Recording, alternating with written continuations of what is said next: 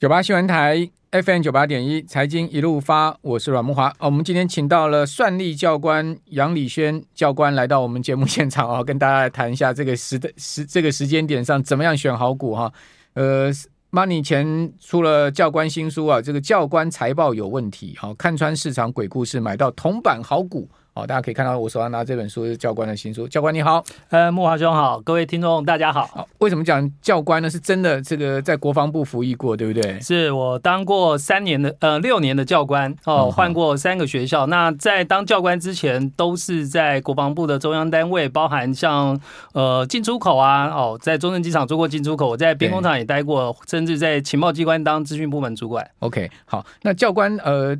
怎么会毅然决然从这个军旅生涯退下来呢？是觉得说，哎，反正我这个存股已经存到很多了，所以我可以退了吗？是。那其实要跟各位分享的，就是说，其实我在九六年哦，金、嗯、金融海啸前一年开始投资股票。对。当时投资股票的想法就是说，哎，买非景气循环股哦，因为爸妈以前。存股的那个失败的经验，所以呢，我就在想，有什么样的东西是不管有没有钱都要用的。所以一开始投资就是像三大电信啦、有线电视啦、天然气啦、电厂这些这些投资。那可是到了九七年金融海啸的时候呢，哎，九七年金融海啸所有股票都是腰腰斩，包含像金融股那时候都是鸡蛋水饺股个位数。哎，可是我发现我投资的标的反而在金融海啸时期是没有。获利没有任何影响，于是我反而在腰斩的时候进场去买股票，OK，那就一直持续到了大概一百零三年哦。我对我投资的标的其实就非常熟悉。那到了一百零三年的时候，其实被动收入已经超过了主动收入，OK。那这时候我就在思考，就是说，哎，是不是要我可以选择继续做？按照我的阶级，我还可以继续做，呃，那个阶级还可以继续做六年啊。那但是我在想说，我的被动收入已经超过主动收入，我还不如呃，迟早要。脱下军服，那我不如这时候选择哎，辞就是退休，申请提前退休。对对。所以呢，当时退休还有一个原因就是说，当你的主动收入加被动收入，其实所得税率已经超过二十趴了嘛。嗯。那这时候呢，你们就会考量，就是说实质所得。当我退下来以后呢，哎，其实我使所得税率我可以降下来，因为其实退休金它是。比较少，在一个基数以内，其实它是不用课税的。OK OK OK。好，那所以实质所得相对较低。那再来就是说，我的女儿当时小女儿已经快满三岁了。那我太太是公务员，那到时候就得回去上班。对，因为我太太从老大出生之后，育婴留职停薪五年半。OK。好，那所以说，哎，这时候要回去上班，我就在想，两个小孩如果你都给保姆带，一个要去掉一万五，两个去三万，小孩那么好玩，我干嘛那么辛苦的工作，把钱交给保姆？OK。哎，所以我在一百零三年，哎，就决定申请提前退休，然后然后当奶爸，这样对对。是，那到了一百零八年的时候，一百零八年那时候股息收入其实已经被动收入已经超过两百两百多万，大概两百五左右。我就跟我太太讲，我说。你也不要干，你也不要干，他直接辞掉，他直接辞掉公务员。OK OK。好，其实就公务员来讲的话，嗯、以前都是那种寒窗苦读嘛，对对对，好不容易考上，一般来讲都不会想高补考考上不容易啊。是，那但是我的想法是说这样子，我一百零三年就申请提前退休下来，嗯、我自己一个人玩，其实无聊，玩不起来嘛，对不对？那还不如就是说，哎，他直接辞职哦，他不没有领退休金的，他就直接辞职。我说你就辞职下来，就跟我一起玩。好，那。所以这样，其实你人生上面来讲的话，并不会开销，并不会比较大。是是，是。因为其实假日出去玩，嗯、花费其实是饭店什么都两倍三倍啊。所以你们都是趁周间出去玩。就是白天白天送小孩上学之后，嗯、我跟我太太有时候吃个早餐就到台中苗栗啦。哦、只要在我女儿放学之前回到家，回到龙潭啊，把小孩接回家就好了，是这样子。哎。听众朋友，您听这一段就知道，我们算力教官这个“算力”两个字，真的不是这个浪得虚名啊、哦，他这很会算的啊、哦。所所有全部，你看生活的支支出啊，包括这个所得啊，哈，这个税金啊，哈，全部都算清楚了，对不对？是是啊，这个其实是对的了，因为我们本来就是说。呃，就是我们要把我们人生的理财投投资、理财投资把它算清楚嘛。好，对，你你会理财了，你才有钱来投资嘛。是，所以你刚刚谈的那些所得税也好啦，这个包括小孩的保姆费啊也好，各方面其实呃就是理财的部分。好，那你这个就生出钱可以投资。那当然，这个呃带小孩自己爸爸带，好，这个比保姆带更有这个成就感，好，我想这个就不是只有金钱的问题。好，那呃教官这本书其实很重要，就告诉我们，其实财报是一个我们在投资上面大家都要去做功课的地方，对不对？是，就是说，其实一般的投资人来讲的话，他在投资股票的时候，他会有一些迷失，嗯、比如说，哎，其实明明月营收大幅的增加，对，大月营收大幅的增加，很多散户看到月营收大幅增加，他没等财报出来，他就直接跳进去买股票，嗯、结果财报一出来，哎，奇怪，为什么月营收大增，反而 EPS 下跌，股价反而往下走？那其实这就牵涉到财报的一些概念。嗯、好，那这个这个我就会在里面很简单的、很浅显易懂的告诉你，哎，为什么月营收增加，反而 EPS 会下跌？对那甚至于说，有些人喜欢去用每股净值去。换算哎，每股净值来去看，说一家公司目前股价是不是相对较低？最近大家都用那个长隆海运的净值去看它的股价嘛，是对不对？是。可是像有一些公司，比如说像前几年所出现的，像呃乐升啦，好、哦、康控啊，尤其是乐升，嗯、乐升来讲的话，它当时的每股每股的净值非常的高，可是它的每股净值高之所以高，最主要的原因是因为。他他去并购了一些空壳公司，嗯、那这些空壳公司所有产生所谓的叫做商誉，这商这商誉其实是不存在的。OK，哦，这个是在财报里面可以看出来的。对，这在财报里面其实我们就可以看得出来。嗯、所以像这类的公司，其实我们就在这本书里面，其实我们就。告诉你罗列了一些公司，我们告诉你这些公司它的商誉来讲的话，其实你就不适合去用每股净值来去做评估。嗯、所以这本书来讲，其实在财报上面，我会把一些投资人所常见的一些迷失哦，在上面来告诉各位，就如你如何来去辨别。比如说，有些公司有些人会去看月营收，对，可是有些公司它是属于控股型公司，控股型公司它转投资的持股百分之五十以下的公司是按照。二十到五十趴是按照获利比例，就是按照持股比例来乘以你的获利来认列营收。比如说像台湾气电共生，台湾气电共生很多的投资人去看它月营收啊，月营收大幅衰退，不行，这家公司不行投资。哎，可是他没有想到，其实他最赚钱的四大发电厂，其实它都是属于权益法投资。这些公司呢，一年贡献它。合计十几亿的获利，完全他的月营收完全不会并到母公司。嗯，那像投资人来讲的话，往往就是，哎、欸，他可能觉得我透过新闻，我透过报纸媒体，我我我好像学会了，我好像武功盖世。事实上，并不并不是这样。那透过这本书，我会告诉说，哪些公司你要获利结构，你是去追踪月营收；哪一些公司呢，其实你要去看它的。权益法投资，也就是其他其他收入的部分。那你这样分清楚，其实，在投资的路上，其实你会比较来得顺畅。好，我我想这也是教官要脱下军服的原因嘛，因为你你要去呃详看一家公司，或是整个所有上市公司的财报，你都要详看，你真的要花很多时间，对不对？是哦，这自己要。这个财报很仔细的看，就不是只是概括的看而已，因为才能才能谈到你刚刚所讲这些 detail 了嘛，对，不对？因为像我自己本身是商科，嗯、哦，我自己本身是商科，会计也学到中快嘛，好、嗯哦，那我自己也有资讯背景，所以说其实像每一季每一季的财报出来，四大报表，上市公开发行公司。就两千多家公司，两千两百家上市上柜一千七百家，那总共大概是八千八百份的财务报表。嗯、这八千八百份的财务报表，我直接写成是，嗯，通通把它捞，通通把它捞到我的资料库里面，我可以去做关键字分析。哦、OK，哦，那你那个那个电脑就是要要也要可能要跑很久了哈。呃，不会，其实就是说就是说呃，你运用一些技巧，嗯、那比如说像呃以前。孙庆龙，庆龙兄，对，庆龙兄他之前有一本书里面，他有提到啊，就是在财报科目，你只要出现一样东西，叫做待出售非流动资产。嗯，当你出现待出售非流动资产，代表这家公司在这一年内，对，有。不动产厂房设备极可能要处分，嗯，积极处分。那像这个，其实我们透过关键字的一个搜寻，我就可以迅速的在一两分钟内，我就把这个哪一家公司直接捞出来。OK OK，那这个等于说未来的 EPS 的利多啊，潜在的利多是。如果这家公司是一个老牌公司，嗯、那它的这个土地厂房哦，尤其是厂房，它以前没有去贷款的话。就是负债是零，没有去抵押贷款。那么他未来要出售的时候，他可能就会认列很大的利益啊。对啊，比如说像，可能都是一次性收入了。对，对这是一次性收入。那如果说这家公司每年的 EPS 如果又相对稳定，嗯、又再加上一次性的收入，哎、欸，那其实它就是一个我们可以去趁机在低档入手的好时机。OK，好，所以就是说。呃，有一些蛛丝马迹可以让你知道这家公司后面股价会有一定的爆发力，对不对？是，包括这个教官也刚刚谈到了说，其实我知道教官也很精研在那个呃，等于说那个可转换公司债的部分，然后从可转债的这个走势哈，或者说一些讯息也可以看出这个后面呃股价的一个发展哈。这等一下我们下一段要回来请教教官。不过刚刚也谈到了一些负面的例子嘛，就是说财报也是有一些鬼故事嘛，对，所以你也要从这个财报的详读里面呢去。呃，找出可能有有问题的这个地方，是，所以有正面也有负面的例子。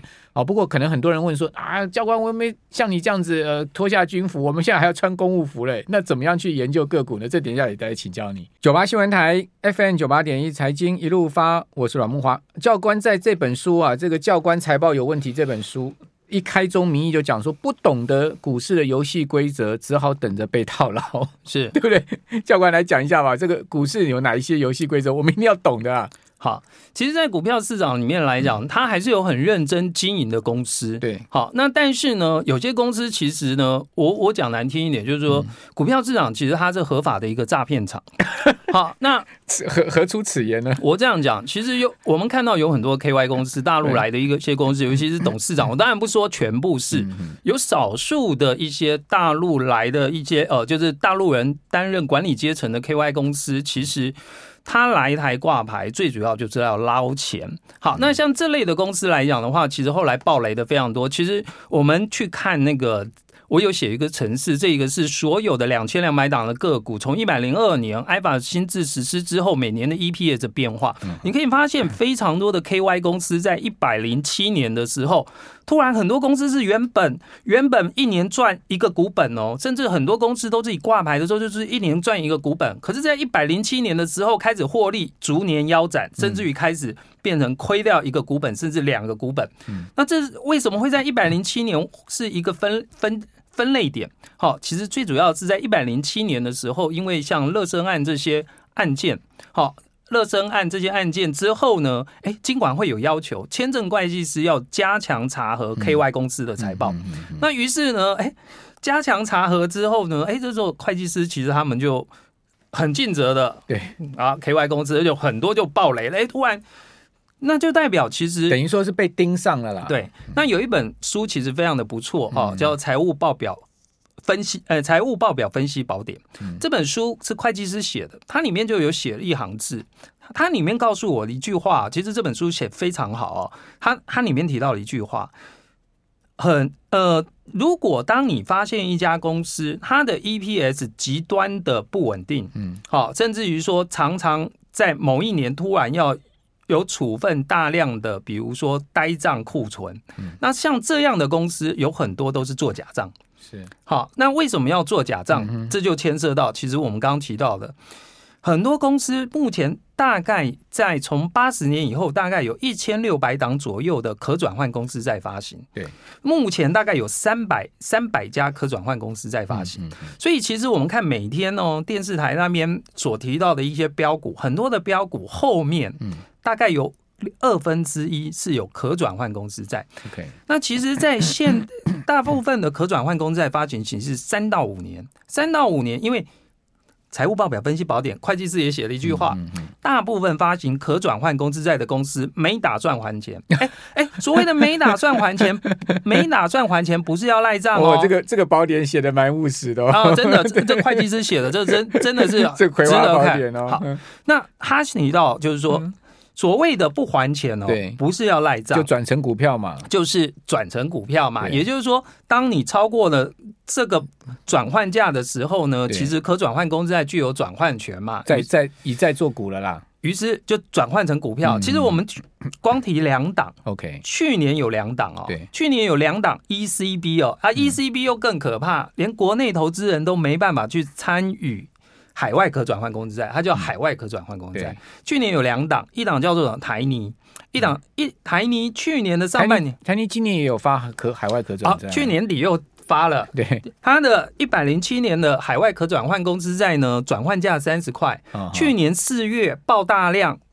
股价拉到五十八块，也就是说，持有海外可转换公司债的人转换完之后，大概获利，它总共大概折合一百二十亿台币，获利大概就接近一百二十亿台币，一倍嘛，double。而且重点是，去年上半年海尼 ECB 通通转换的可转换公司债都到哪里去了？